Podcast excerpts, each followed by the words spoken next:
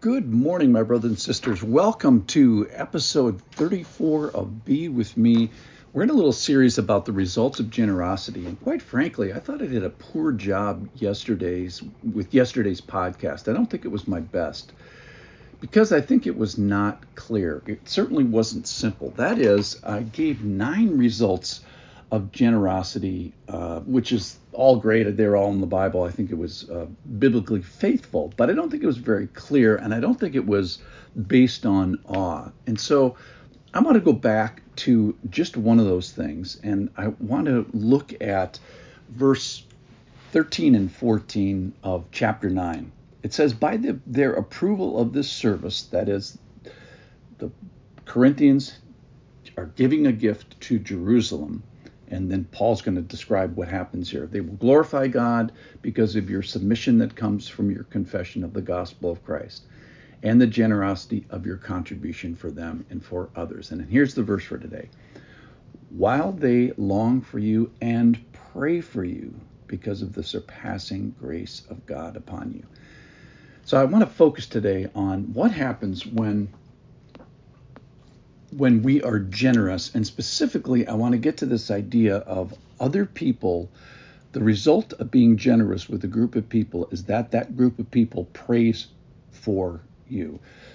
And, and I want to uh, value how important prayer is. Uh, I, I kind of stole Jim Elliot's uh, line What if giving what you cannot keep gains what you cannot earn? So, just for purposes of this podcast today, I'm going to say that the most valuable thing in the world is prayer. Maybe it's not the most valuable thing, but it's it's of high value for sure.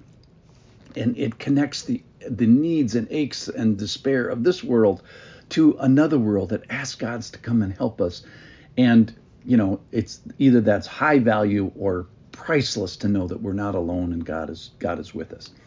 So the the insights of of today is, and specifically, is that the result of prayer, the result of no, let me rephrase that. The results of Corinthians' generosity to the Jerusalem church results in having that group return something even more valuable. So, so the Corinthians give money, but the Jerusalem church they give prayer, and it's something you can't buy uh, buy anywhere. So it's even Elon Musk might not have this most valuable thing. It's not something you can earn. And what kind of job pays in this type of coin? Or let's say you you had a job where you say, hey, you go work at McDonald's, but we're only going to pay you in prayer. Would you take the job? So it's prayer is something that must be freely giving. It's not something you can exact from someone someone and you can't buy it, which is why even the richest guys in the world and the gals in the world may not have this. So in the context of generosity, the Corinthians' generosity to the Jerusalem church resulted in prayers for the Corinthians by the Jerusalem church.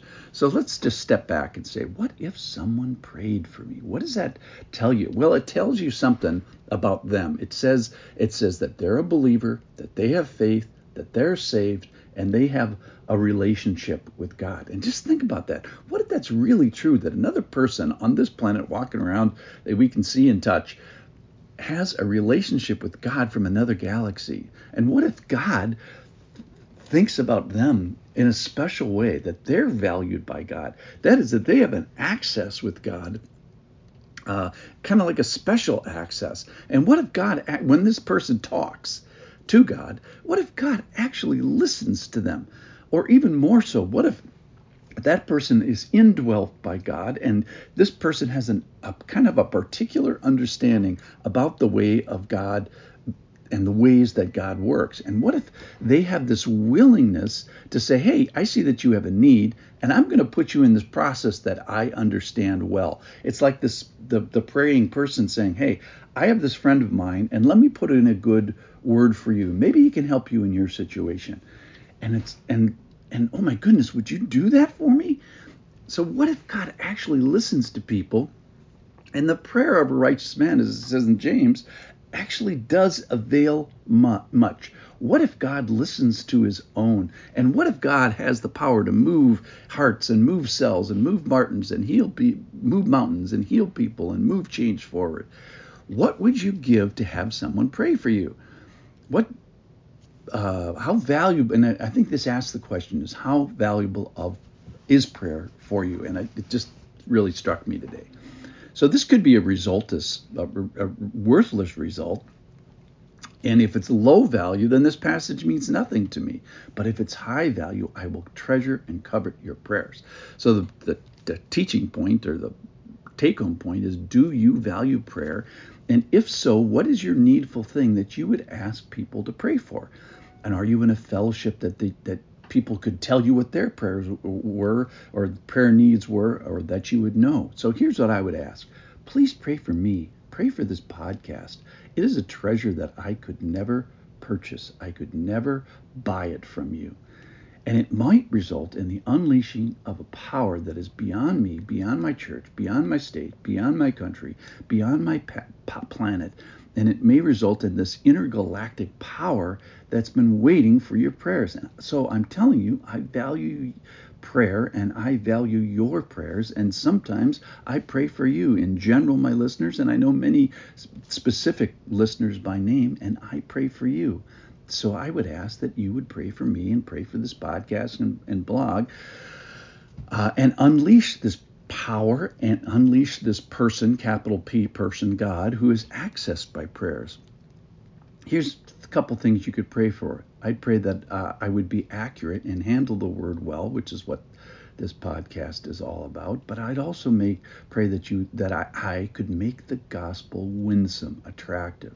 I pray that the footprint of this podcast and blog, that the footprint would grow, and then I pray that you would protect me from all the harm spiritually that would impair this ministry. I value prayer. I hope you value prayer. It's it's the most valuable thing in the world, at least for today. Please pray. Thanks for listening. Thanks for praying.